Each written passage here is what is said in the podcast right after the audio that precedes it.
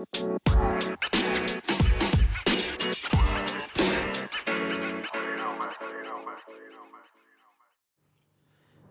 सज्जन साहिबाना ने निशानदेही आगे राम राम। यो सदा हरियाणवी पॉडकास्ट का एपिसोड नंबर एक सौ सैंतालीस। और इसमें थारते सुनावेंगे किस्सा राजा उत्तानपाद का। पर उससे पहले थारी तक गुजारिश कि जिस भी पॉडकास्ट ऐप पे हमने सुनने लग रहे हो, उड़ा हमने फॉलो कर लो। और हमारे एपिसोड अच्छे लगते हो तो अपने घर आया में, अपने यारे प्यारे में इन्हें शेयर कर दिया करो। हमारे तो कुछ कहना चाहो हो तो मैसेज भेज सको हो। इंस्टाग्राम या ट्विटर पे हैंडल है इंस्टाग्राम का at the rate Nishant D H Y और ट्विटर पे है at the rate Haryanvi podcast अब आऊँगे आज के अपने एपिसोड दोस्तों, सतयुग की कहानी है अवधपुरी के भीतर। महाराजा उत्तनपाद राज कराया करते उनकी रानी का नाम सुनीति था। कोई संतान, कोई बालक उनका नहीं था। और इस कारण रानी सुनीति बहुत दुखी रहा करती। एक दिन नारद मुनि अवधपुरी आवे हैं और रानी सुनीति के महल में पहुँचे हैं। रानी ने उदास देखा हैं। तो कारण पूछे हैं उदासी का। वह बतावा है कि महाराज आगे बेल की कर चलेगी संतान ने कोई ना कितने साल हो गए बयान यो है दुख का कारण तो के कहे हैं? अपने पिया का ब्याह करवा दे, जब अगत बेल चलेगी थारे।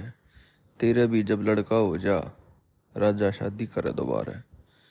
किसका दूसरा ब्याह कराना पड़ेगा, जब तेरा बालक होगा? ना तो थारा बालक नहीं हो। ये भी यू का नारद तो लिखट जाए है, और इब्रानी ना मुश्किल हो जाए। तो एक दिन की बात है। राजा उत्तानपाद उल्टे महल लाग रहे हूँ। तो रानी आसन पट्टी लेकर पड़ी हो है गुंडाल बना रही हो है बाल खंडा खंडू है दुखी अवस्था में। तो राजा बूझे है कि, के कारण है। तो कई इतने साल हो लिए ब्याह ने मेरा ही बड़ा जी नहीं लगता। कुछ दिन मैं अपने घर रह आऊँगी।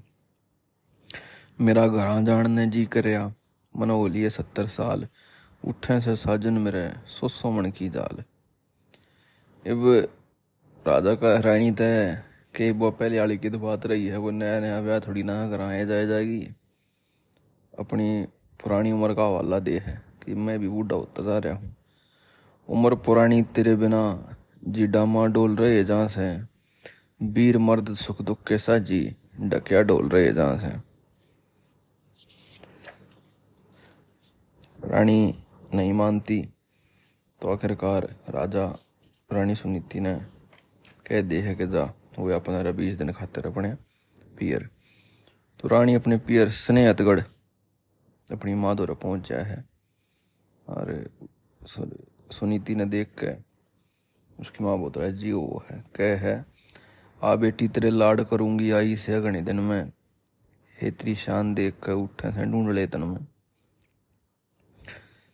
इब माँ तो राज़ी हो रही है, पर जाते हैं सुनीति ने बम फोड़ दिया। अपनी छोटी बहन का हाथ अपने पति खातर मांग लिया, राजा उत्तानपाद खातर।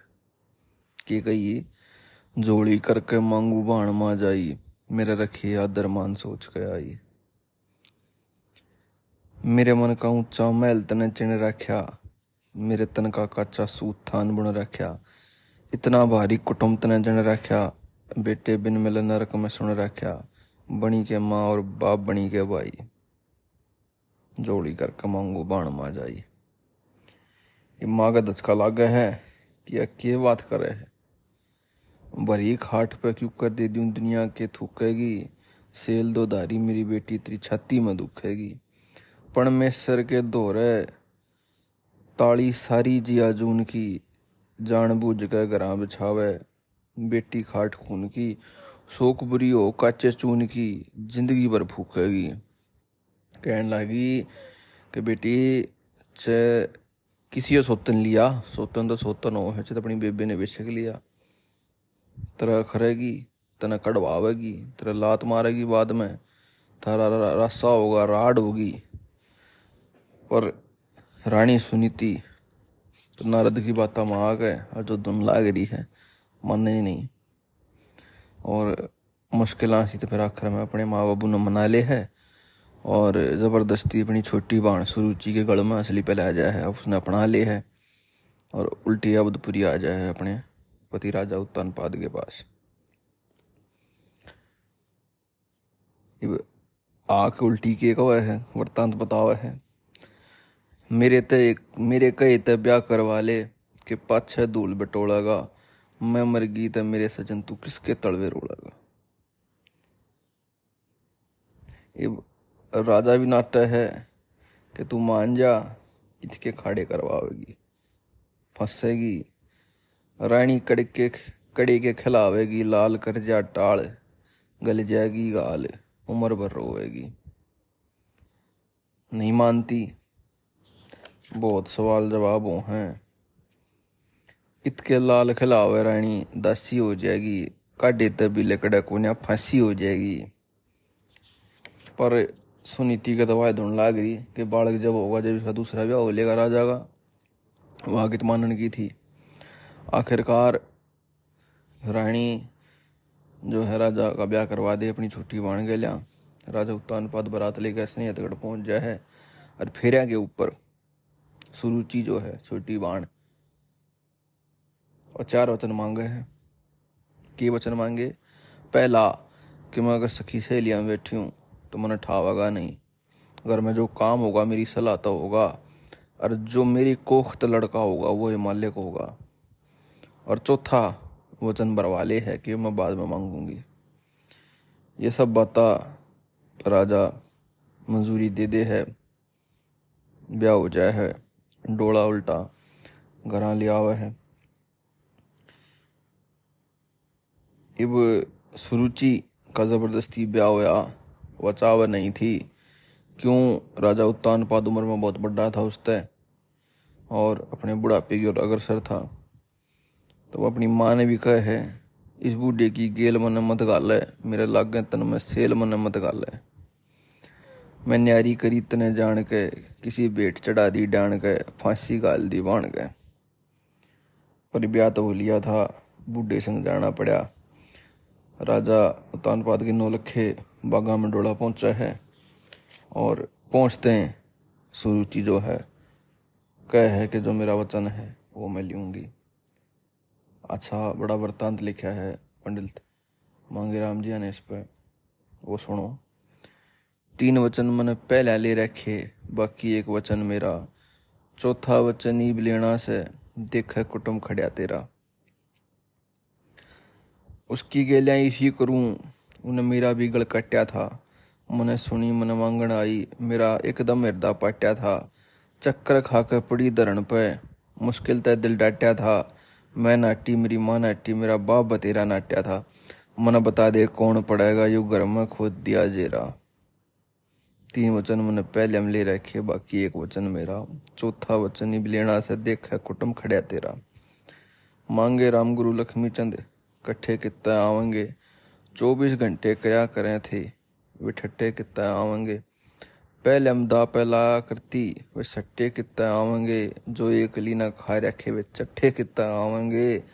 दौड़ा बाणा बाँस हाथ में बाहर, शहर तक कर डेरा। तीन वचन मैंने पहले में ले रखे, बाकी एक वचन मेरा कहने लगी कि रानी सुनीति ने दासी बना दे और दौड़े लत्ते पर आ गए। इसने दासियाँ के महल में काग उड़ानी कर दे, और बाँस लेगा या काग उड़ाया करेगी। राजा सोचा है तो नाश हो गया, खड़े पाया।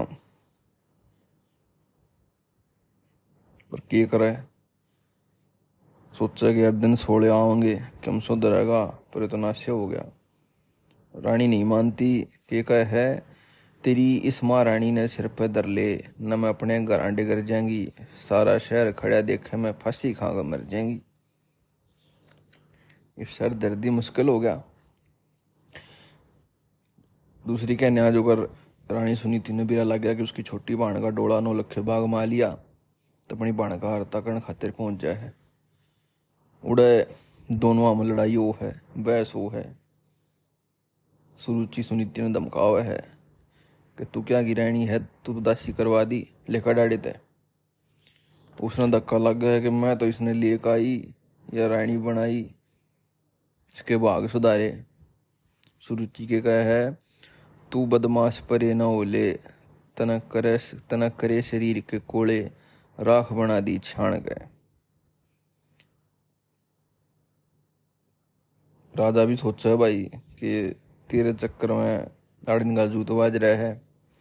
कि फांसी भी अच्छी सूढ़ी भी अच्छी, घर में अच्छी ना लगाई दो।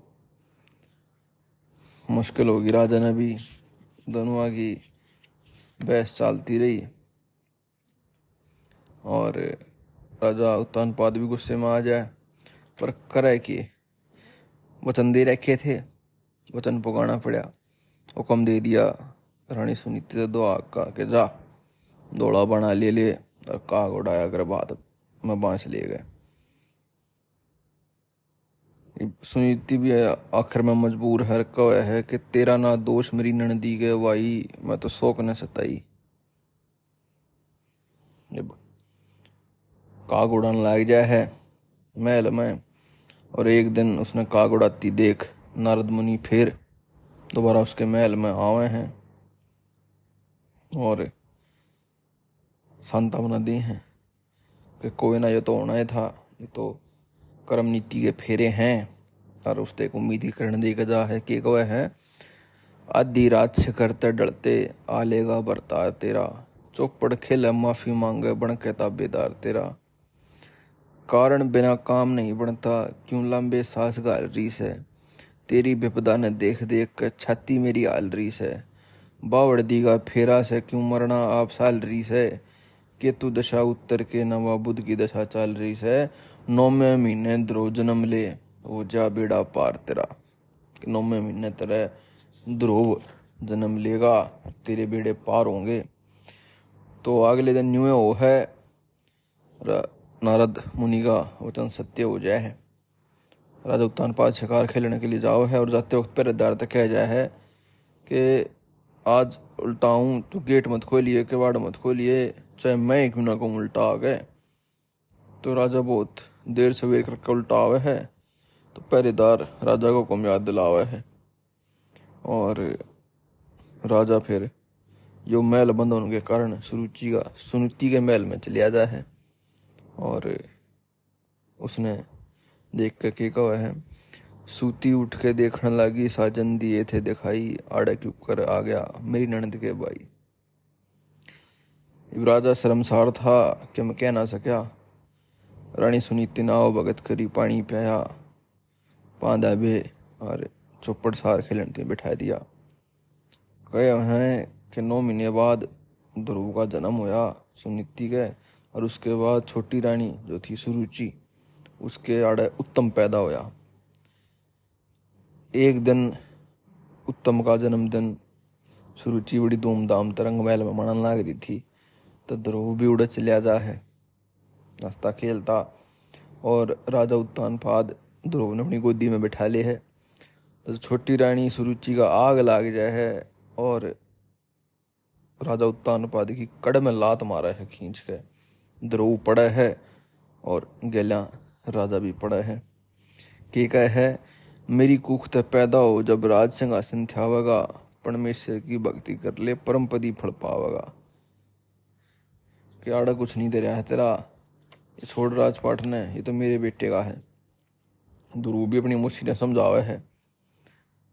कित्र लागी चोट मन ली ओट खोटना तेरा। मन लिया दासी का जन्म दोस्त है मेरा। आपस में दोनों का वार्तालाप हो है। राजा बड़ा दुखी हो है रानी ने समझावा है। पर रानी नहीं मानती। ध्रुव तो वैसे ही भक्ति में लीन था, उसका चरित्र ऐसा था। तो बाद में वो राजपाट त्याग काड़े थे जाके, बड़ा बेटा होने के बावजूद जंगल में भक्ति करे है। जितोड़ा उसकी भेंट नारद मुनि तो वो है। और बाद में दुनिया भर में वो ध्रुव भगत के नाम से मशहूरी पावे है। कहा जाए है कि ब्रह्मा ने सारा सांग रचा इस टाइप का, कि ध्रुव भगत का जन्म हो और वो फिर दुनिया में धर्म का, ज्ञान का प्रचार प्रसार करे। तो दोस्तों, यहाँ थी आज की कहानी, किस्सा ध्रुव भगत या किस्सा उत्ता अनुपाद कुछ कह लो। किसा लग गया मारता बता सको, मैसेज भेज के ट्विटर इंस्टाग्राम पे मन ने दो इजाज़त। जय राम जी की।